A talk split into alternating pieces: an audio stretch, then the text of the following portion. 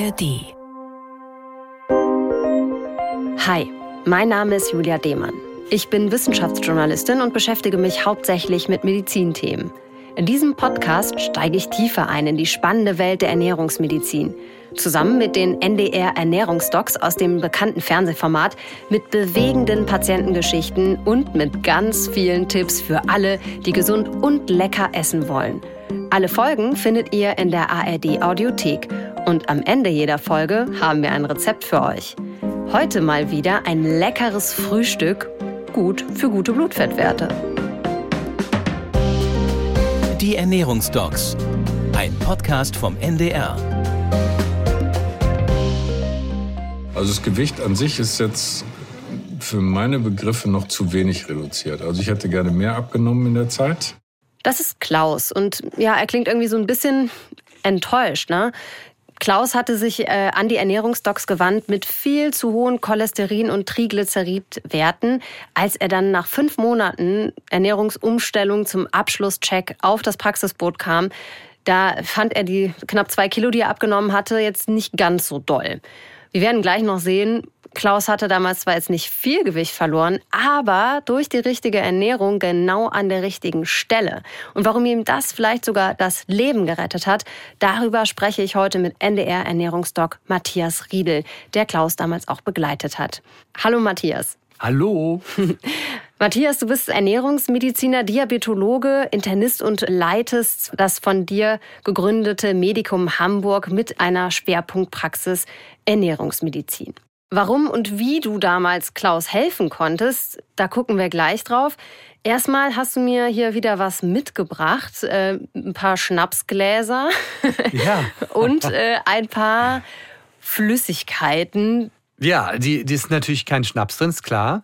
Äh, hast du eine Idee, was das sein könnte? Ja, das sind natürlich Speiseöle, aber ich sehe, die Etiketten sind zu dir gedreht. Das heißt, ich sehe jetzt nicht, welche Öle das sind. Da sind verschiedene Farben auf jeden Fall.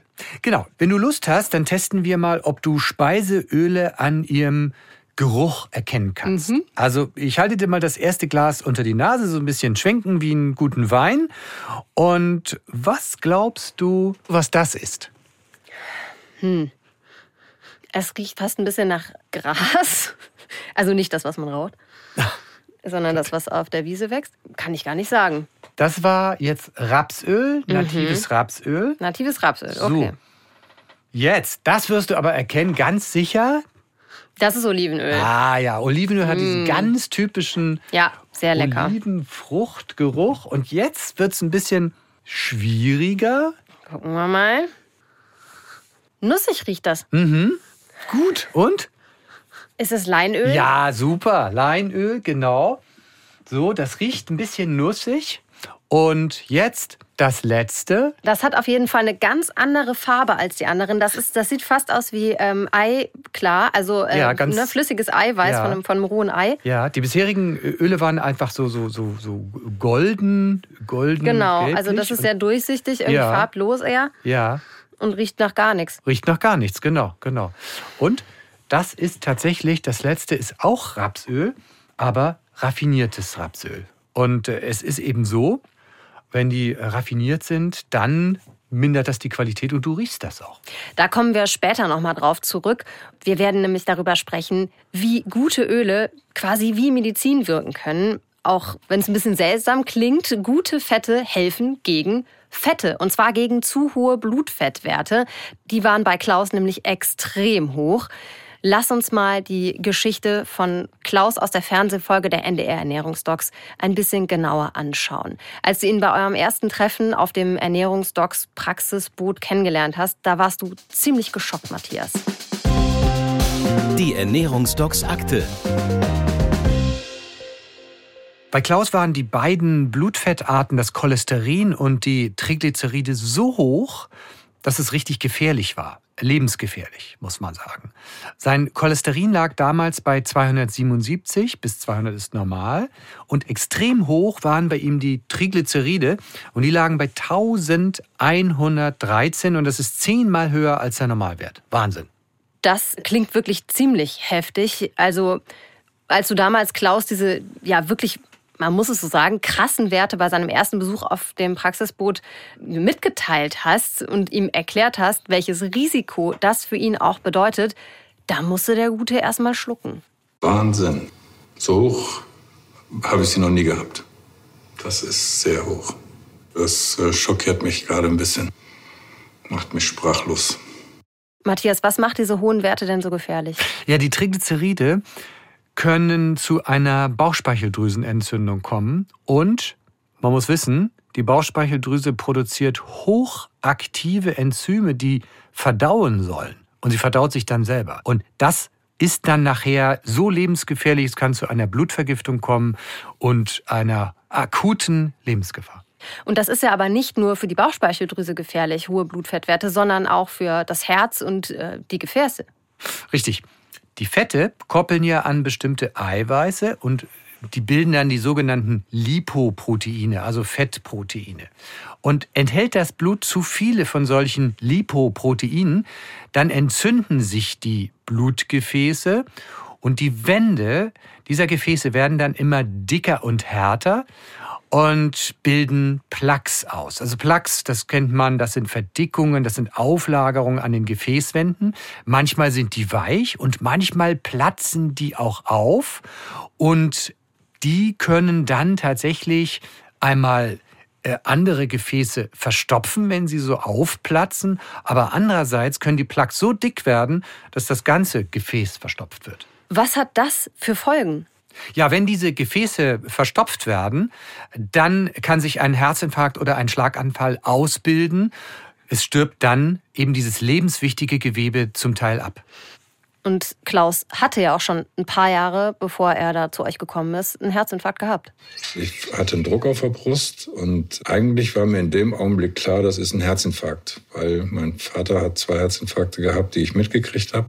Ja, Klaus hatte darum auch schon mehrere Stents. Das sind Röhren in den Herzkranzgefäßen, die die äh, Durchgänge aufhalten, ein Bypass und ein Defibrillator. Also wow. quasi das ganze kardiologische Programm. Und so wertvoll solche operativen Techniken auch sind, man muss natürlich auch an die Ursache ran. Sonst passiert das Gleiche wieder an anderer Stelle. Das Risiko von Herzinfarkt und Schlaganfall bleibt dann weiter hoch. Was sind denn die Ursachen für so hohe Cholesterin- und Triglyceridwerte, wie sie eben bei Klaus der Fall waren? Ja, zunächst hat Klaus also eine genetische Veranlagung, also die sogenannte Hyperlipoproteinämie, das liegt bei ihm in der Familie. Und er hat ja auch erzählt, dass sein Vater zwei Herzinfarkte hatte. Mhm. Und eine falsche Ernährung und Übergewicht verschärfen dann noch das Grundproblem. Ja, und äh, davon hatte er ja auch einiges. Also als Klaus damals zu euch äh, Ernährungsdocs auf das Praxisboot kam, da hat die Körperanalysewaage gezeigt, dass er 117 Kilo gewogen hat. Und das Problem lag vor allem da, wo es eben auf gar keinen Fall liegen sollte, nämlich beim ungesunden Bauchfett. Ja, genau. Also wir äh, Mediziner sprechen ja vom Bauchfett als dem sogenannten viszeralen Fett. 7,6 Kilo haben wir bei Klaus bei unserem ersten Treffen gemessen. 7,6 Kilo im Bauch und das ist viel zu viel. Und dieses viszerale Fett treibt dann die ungesunden Cholesterin- und Triglyceridwerte in die Höhe. Wie macht es das? Also das viszerale Fett produziert Hormone, schädliche Hormone, die die Blutfette hochtreiben, den Blutzucker und den Blutdruck steigern. Also ein ganzes Trio von gefährlicher Risikomischung für einen Herzinfarkt. Aber die gute Nachricht, mit der richtigen Ernährung kann man dieses viszerale Fett angehen und damit die gefährlich hohen Blutfettwerte senken. Als du Klaus zum allerersten Mal getroffen hast, da hatte er bereits eigentlich schon an einigen klugen Gesundheitsschrauben, so wie ich es mal nennen, gedreht. Ich habe mit dem Rauchen aufgehört, ich habe angefangen, Fahrrad zu fahren. Und das mit dem Essen, ah, ich esse halt gerne. Ja, ja, Essen ist ja auch gut, nicht? Aber es kommt eben darauf an, was man isst und wie viel von was. Ich glaube, das ist so die Quintessenz dessen, ja. was ihr Ernährungsdocs eigentlich immer sagt. Ne? Genau. Und dann starten wir nämlich erstmal an mit der Analyse. Ja? Bei Klaus war nach dem Ernährungsprotokoll, das er zwei Wochen geführt hat, klar. Also viel zu viele Kohlenhydrate von morgens bis abends. Und Kohlenhydrate kommen jetzt aus dem Brot oder aus Reis oder Nudeln. Oder auch diese vielen zuckerhaltigen Getränke, die Klaus jeden Tag getrunken hat, diese Kohlenhydrate treiben die Triglyceride in die Höhe. Wie schaffen die das?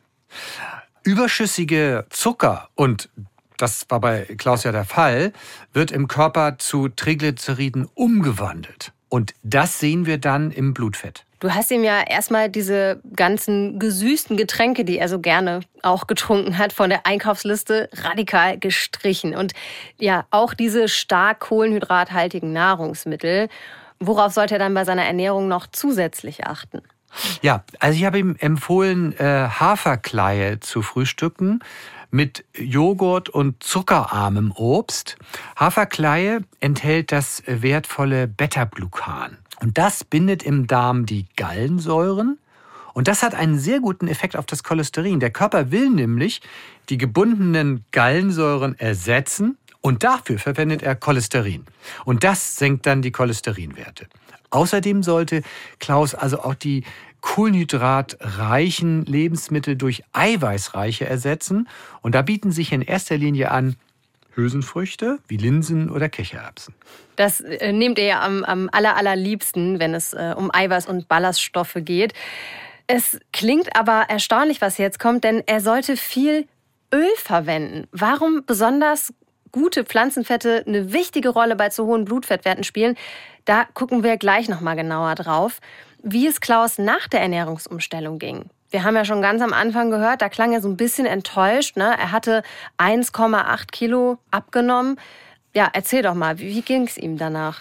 Das erschien ihm wenig nach fünf Monaten, mhm. aber es war für ihn ein extremer Gesundheitsgewinn, denn als Klaus auf der Körperanalysewaage stand, da haben wir gesehen, dass er genau da eben das Fett verloren hat, wo es eben besonders wichtig war, nämlich beim viszeralen Fett, dem Bauchfett. Ja, und gerade das Bauchfett, hast du eben erklärt, war ja bei Klaus wirklich mitverantwortlich oder hauptverantwortlich für diese hohen Cholesterin- und Triglyceridwerte. Genau. Und das war bei ihm eben so beeindruckend. Die Triglyceridwerte lagen ja ursprünglich bei 1113 und waren auf 497 gesunken, also halbiert. Und das Cholesterin ging um 10 Prozent runter. Jetzt, fünf Jahre später, sind die Blutfettwerte bei Klaus immer noch gut, muss man wirklich sagen. Leider konnte ich aber kein Gespräch mit ihm aufzeichnen. Die richtigen Fette waren ja ein Baustein, ein sehr wichtiger Baustein, der eben bei Klaus zu dieser wahnsinnig guten Verbesserung der Blutfettwerte geführt hat. Und die Fette, die schauen wir uns jetzt mal genauer an. Das Ernährungsdocs Wissen. Fette gegen Blutfett. Irgendwie stolpert man da ja vielleicht so ein bisschen drüber. Ne? Vor allem, weil man ja jahrzehntelang gehört hat, fettarme Ernährung ist das, was empfohlen wird. Ähm, das braucht man zum Abnehmen. Aber das hat sich total verändert. Inwiefern? Ja, also in Sachen Gewichtsabnahme schneiden fettarme Diäten eben gar nicht gut ab. Sie schneiden sogar in der Tendenz immer etwas schlechter ab als kohlenhydratarme Ernährungsformen. Aber klar muss man sagen, signifikant ist dieser Unterschied eben nicht. Und wenn man dann aber genau schaut, also wenn jetzt fettarme Ernährungsformen und kohlenhydratarme Ernährungsformen gar nicht so sehr unterschiedlich sind für das Ergebnis auf das Gewicht, dann muss man sich fragen, ja, was sollen wir denn dann essen, um abzunehmen? Und tatsächlich ist es so, dass da äh, die Mittelmeerkost, wenn sie etwas kohlenhydratärmer ist, und eine ordentliche Portion von gesundem Öl enthält, tatsächlich die Nase vorn hat. Und äh, die Betonung lag jetzt ein bisschen auf Kohlenhydratärmer. Und äh, da ist klar, mit was ich meine, weil äh, Kohlenhydrate in Form von leicht verdaubaren Weizenprodukten oder Zucker das meine ich, ja. Also mhm. natürlich isst man am Mittelmeer auch mal Weißbrot, aber eben in moderaten Mengen. Und man isst auch mal Nudeln, alles klar, ja. Aber die Mischung ist es eben und es ist gemüsebasiert, es ist gesundes Öl. Du hast jetzt eben schon von einer ordentlichen Portion Öl gesprochen. Wie viel, also ich kann das jetzt gerade so gar nicht richtig einschätzen. Wie viel ist denn da so eine ordentliche Portion? Wie viel ist gut? Das werde ich häufig gefragt und ich, ich sage dann erstmal so, ich weiß, das ist jetzt ein bisschen schwierig, bis dir übel wird. Ja? Also bei, bei gesundem Öl muss man einfach sagen, das merkt man, Wir sehen ja in der mediterranen Kost, in der ursprünglich mediterranen Kost, die Verwendung von Unmengen von Öl. Mhm. Und äh, in den südlichen Supermärkten stehen ja nicht Ölflaschen, sondern auch Ölkanister teilweise. Mhm. Und ich will vielleicht einmal so antworten. Es gibt eine sehr, sehr, sehr gute Studie, die sich mit der ölreichen Ernährung befasst hat. Das ist die Predimed-Studie. Und da hat man als Vergleich gewählt ein Liter Olivenöl pro Woche, verglichen gegen 210 Gramm Nüsse. Und das in der dritten Gruppe dann verglichen mit einer fettarmen Ernährung. Und ich glaube, jeder erwartet das jetzt auch. Das Ergebnis war bei dieser Predimed-Studie eben, dass die Menschen, die also viel Öl gegessen haben und viel Nüsse gegessen haben, das waren Mandeln, das war eine spanische Studie, dass die am besten abgeschnitten haben in puncto Gewicht, äh, Herzinfarktrisiko und so weiter. Und die fettarme Gruppe am wenigsten abgeschnitten hat. Und jetzt nochmal zur Menge. Ein Liter pro Woche. Pro Nase? Meistens ist so ein Liter einfach in der Familie verbraucht worden. Okay. Aber das sind die Mengen. Wenn man Antipasti isst und noch so ein bisschen äh, Öl im Essen hat, da ist man in Spanien schnell mal bei. Mhm. Jetzt aber natürlich nochmal eine ganz wichtige Einordnung. Gilt diese Menge denn äh, jetzt nur für, ich sag mal, normalgewichtige Menschen oder gilt sie auch bei, ja, für übergewichtige Menschen? Gesunde Öle und das hat ja diese Studie auch gebracht, äh, auch bei dem Mandelkonsum beispielsweise. Gesunde Öle und gesunde Mandeln, obwohl sie so energiereich sind, durch das Fett auch, sind tatsächlich mit einem geringeren Gewicht assoziiert als eine äh, fettarme Ernährung. Und das liegt einfach daran, dass ich im Olivenöl auch noch sekundäre Pflanzenstoffe enthalten habe, die zusätzlich übrigens sättigend wirken. Und bei den Mandeln ist es einfach so, das ist eine super Mischung aus Eiweiß, das macht satt, aus Ballaststoffen, die machen satt, aus gesunden Fetten, die satt machen. Und deshalb ist sozusagen eine Mandel eine gesunde Mahlzeit für sich. Und auch da die Frage, die ich häufig höre, wie viel Nüsse, wie viel Mandeln darf ich denn essen? Und dann sage ich, bis du satt bist, weil es ist ja eine normale Pflanzennahrung mhm. und du kannst auch eine Mandelmahlzeit essen. In der Studie waren es 30 Gramm am Tag. Das ist das, was wirklich nachweislich eine Wirkung entfaltet. Aber warum sollen es nicht 70, 80 sein? Also das heißt, im Grunde genommen kann man sagen, fetthaltige Lebensmittel zum Abnehmen sind gut, weil sie einfach durch diesen hohen Kaloriengehalt auch und durch den Eiweißgehalt, wenn wir jetzt auf die Nüsse gucken, sättigend wirken. Richtig. Und es kommt auf die Qualität eben dabei an. Mhm. Gesunde Fette, da habe ich überhaupt kein Problem, wenn man damit ein bisschen verschwenderisch umgeht. Bei ungesunden Fetten ist das ganz was anderes. Und die haben wir, und das muss man nochmal betonen, ja überwiegend auch in hochprozessierter Nahrung. Und die, und das wissen wir auch, steigern eben das kardiovaskuläre Risiko, also das Risiko für Herz-Kreislauf-Erkrankungen auf äh, die ungesunden Fette. Lass uns da gerne gleich nochmal drauf kommen. Fett ist ja wirklich einer der drei Hauptnährstoffe, die wir so brauchen, neben Kohlenhydraten und Eiweiß. Wofür brauchen wir Fette denn? Also wir brauchen äh, Fette als äh, Baustein beispielsweise für die Zellwände. Also das Gehirn beispielsweise enthält in seinen Zellwänden sehr viel ungesättigte Fettsäuren. Und deshalb brauchen Kinder die ja auch ganz besonders viel. Und Darüber hinaus äh, sind Fette eben auch als Baustoff für Hormone gebraucht und wir brauchen sie auch als Transportmittel für fettlösliche Vitamine. Zum Beispiel Vitamin A aus Karotten habe ich mal so mitgenommen. Ne? Richtig. Also Vitamin A, D, K äh, und E, das sind fettlösliche Vitamine und die nehmen wir einfach mit dem Öl besser auf. Dann lass uns jetzt noch mal ganz konkret gucken. Olivenöl haben wir eben schon mal so ein bisschen besprochen, aber was sind grundsätzlich gute Fette? Bei den guten Fetten ist es wichtig, dass das Fettsäuremuster stimmt. Also wir brauchen eben ganz besonders viele Omega-3-Fettsäuren. Wir nehmen insgesamt viel zu wenig von diesen Omega-3-Fettsäuren zu uns, weil unsere Ernährung zunehmend arm an Omega-3-Fettsäuren ist. Also Fertigprodukte beispielsweise enthalten das kaum. Unsere Vorfahren haben ein sehr viel besseres Verhältnis von Omega-3 zu Omega-6 gehabt. Und man kann sagen, unsere Gesellschaft verarmt an Omega-3-Fettsäuren. Und je mehr ein Öl von den Omega-3-Fettsäuren enthält, desto besser ist es für uns. Warum? Die Omega-3-Fettsäuren wirken antientzündlich, sie wirken auch positiv auf unsere Psyche.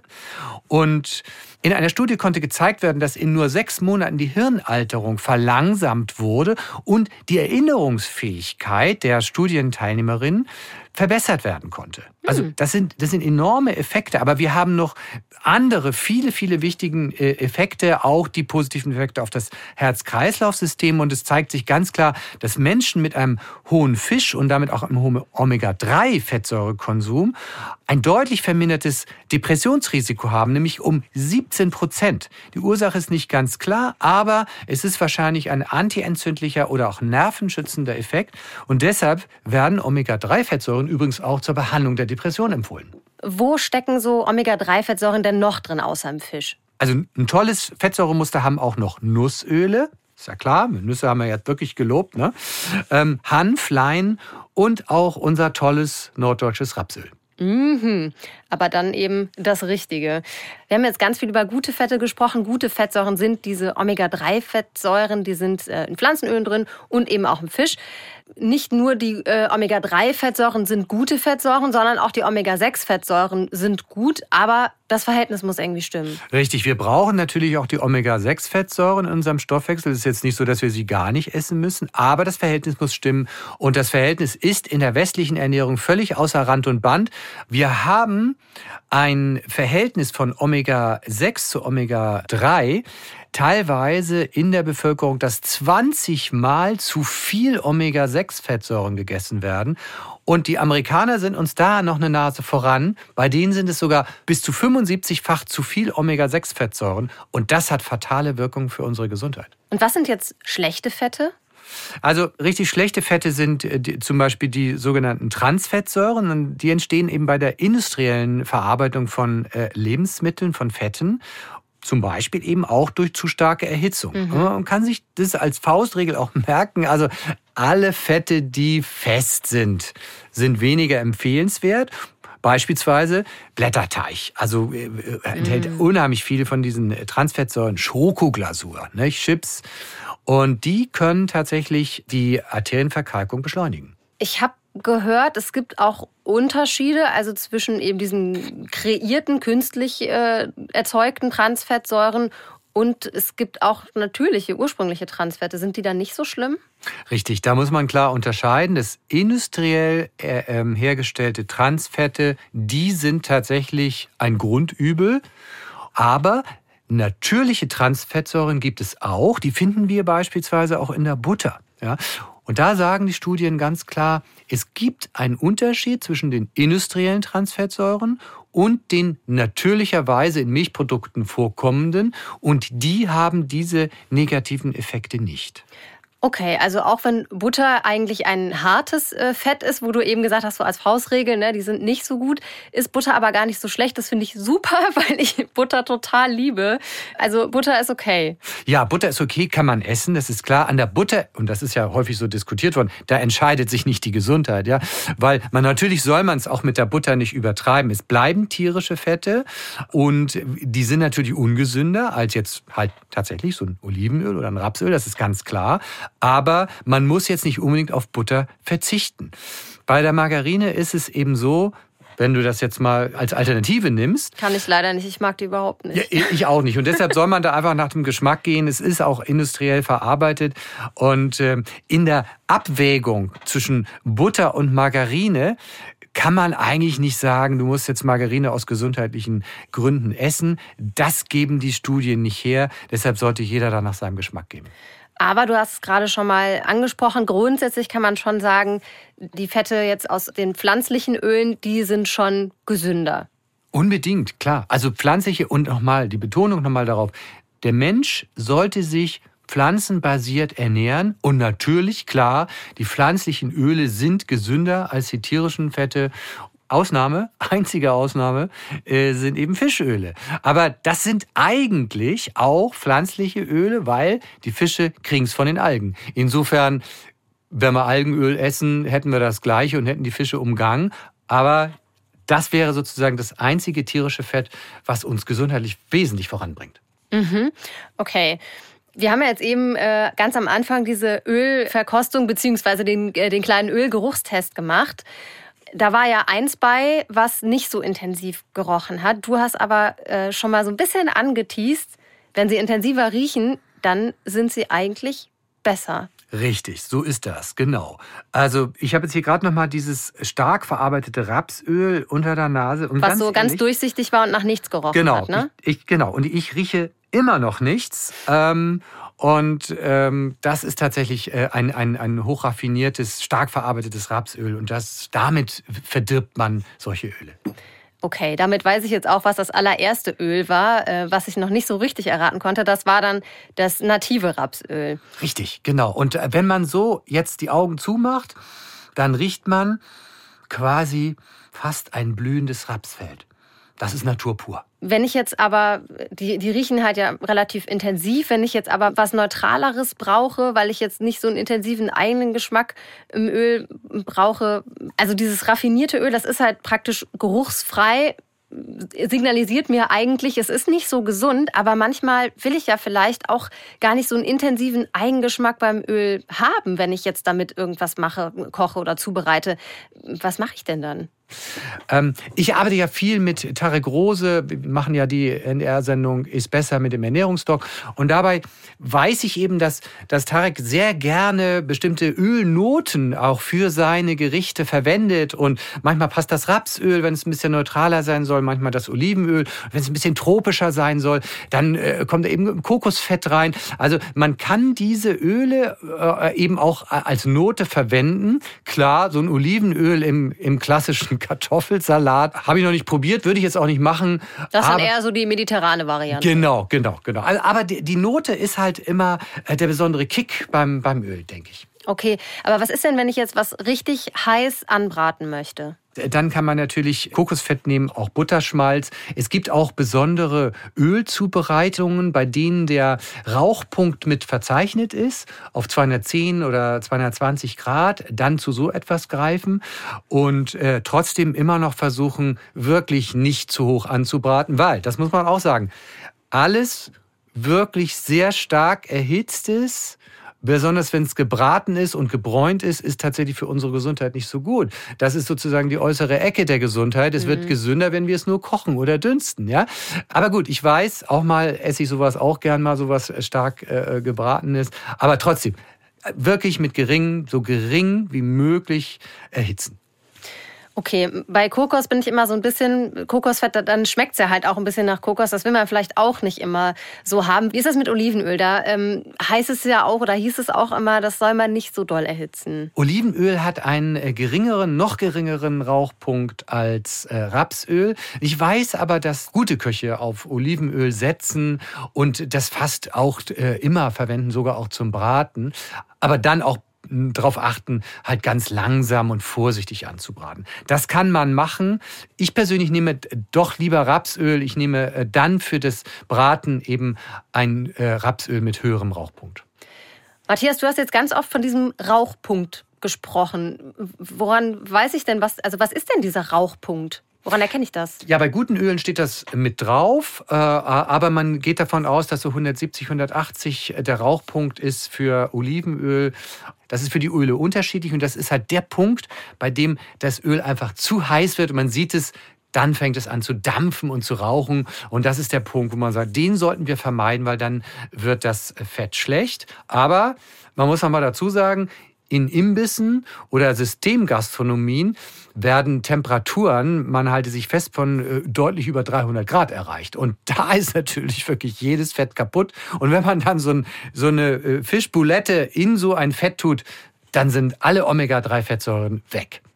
Also wenn ich mir hier in Hamburg dann mal wieder ein leckeres Fischbrötchen gönne, dann eben nicht den frittierten Kabeljau. Ja, richtig. Lass uns zum Schluss noch mal einmal gucken. Es geht ja nicht nur darum, wie darf ich Öle erhitzen, wenn ich sie eben zum Kochen verwende.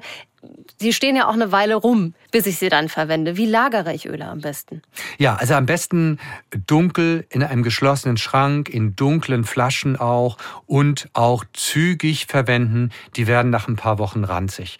Bei den äh, Mittelmeerbewohnern ist das kein Problem, da sind die Flaschen schnell alle, aber wir müssen uns da ein bisschen ranhalten. Und mein Tipp nochmal zur Verwendung, nicht löffelweise, sondern ordentlich gießen, so wie die Menschen im Mittelmeer das tun. okay, das werde ich mir mal hinter die Ohren schreiben. Wir haben jetzt ganz viel über gute Fette gesprochen und jetzt lass uns doch mal gucken, was man mit guten Fetten gegen Fett leckeres zaubern kann. Das Ernährungsdocs Rezept. Matthias, wir haben ja wieder unser Körbchen. Lass uns da doch noch mal zusammen reinschauen. Was haben wir da so drin? Ja, also ich, für mich ist äh, ganz besonders, wenn es jetzt um Blutfette geht, Haferflocken. Ne? Mhm. Ja, man hört sie. Ähm, und dann haben wir Quark. Quark als Eiweißträger. Ja. Und dann hast du hier noch eine Mandelmilch. Und dann haben wir noch Walnusskerne und zuckerarme Heidelbeeren. Und Leinöl. Und Leinöl, genau. Das Ganze wird ein Frühstück, ein äh, Quark-Müsli mit Heidelbeeren. Genau, ein super Start in den Tag, ein blutfettgerechter Start in den Tag, der auch richtig satt macht und gut schmeckt. Warum ist da Leinöl mit drin? Ja, Leinöl ist nochmal hier der pflanzliche Omega-3-Kick für dieses leckere Frühstück. Aber schmeckt man das nicht irgendwie unangenehm raus? Wenn es zu lange rumlagert und die Flasche zu lange geöffnet ist, dann wird es so ein bisschen bitter und ranzig. Ich probiere es jetzt mal.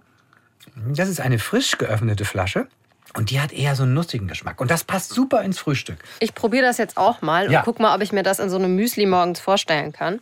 Das sch- schmeckt schon sch- stark. Na, jetzt hast du es aber pur getrunken und wir verrühren es ja doch in den Quark. Aber ich finde es lecker. Es hat so eine tolle, nussige Note. Ich liebe ja, das. also nussig schmeckt es auf jeden Fall. So ein bisschen, äh, bisschen nach Walnuss, finde ich irgendwie auch. Ja.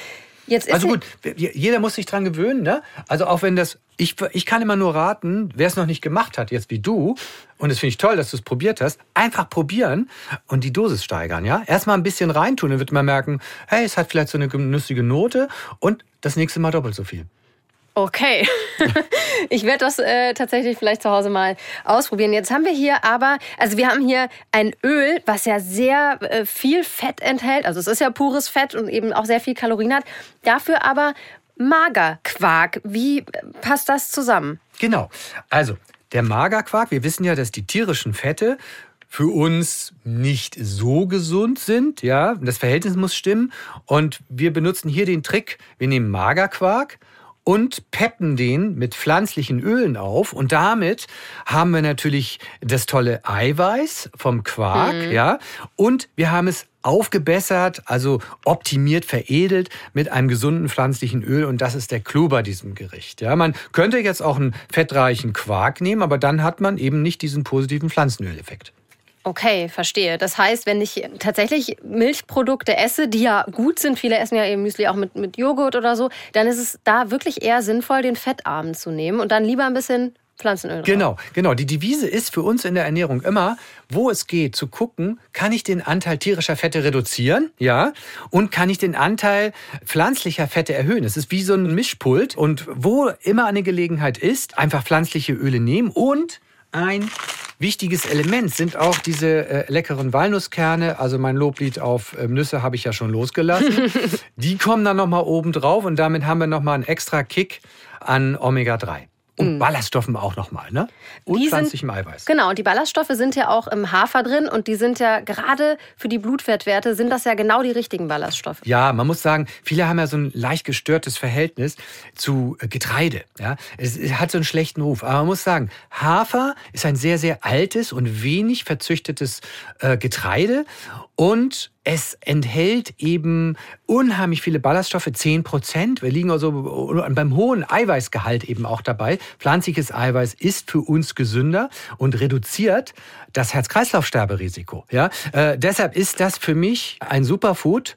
Vielleicht nehme ich das jetzt auf, äh, mit in die, in die ersten fünf, kann man sogar sagen, weil nämlich der Hafer auch noch eben diesen Kick hat mit dem Beta-Glucan. Das hatten wir schon erwähnt. Und Beta-Glucan senkt eben nicht nur die Blutfettwerte, aber wir haben auch einen positiven Effekt auf Blutzucker.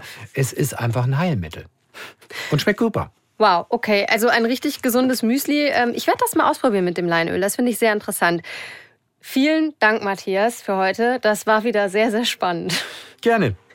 Das Rezept verlinken wir natürlich wie immer in unseren Show Notes. Ich weiß jetzt, dass gute Fette wichtig sind für meinen Körper und sogar helfen können, hohe Blutfettwerte zu senken. Viele weitere leckere Rezepte mit guten Ölen und Fetten und natürlich spannende Fälle der NDR Ernährungsdocs, die findet ihr auf ndr.de/edocs. Wir haben in dieser Folge wieder einiges über das viszerale Fett gehört. Wenn ihr noch mehr darüber erfahren wollt, dann hört gerne auch in unsere Folge über Adipositas rein. Aber bitte denkt dran, eine radikale Ernährungsumstellung, die solltet ihr mit eurer Hausärztin oder einem Ernährungsmediziner besprechen. Wenn euch unser Podcast gefällt, dann abonniert uns gern, am besten in der ARD Audiothek, indem ihr direkt auf die kleine Glocke klickt. Und dann verpasst ihr keine Folge mehr. Und empfehlt uns gern weiter. Ihr kennt bestimmt Menschen, die ein bisschen was an ihrer Ernährung ändern wollen oder vielleicht auch einfach spannend finden, wie Lebensmittel in unserem Körper wirken. Wenn ihr mögt, hören wir uns in zwei Wochen wieder. Und jetzt macht's gut, bleibt gesund und lasst es euch schmecken. Die Ernährungsdocs, ein Podcast vom NDR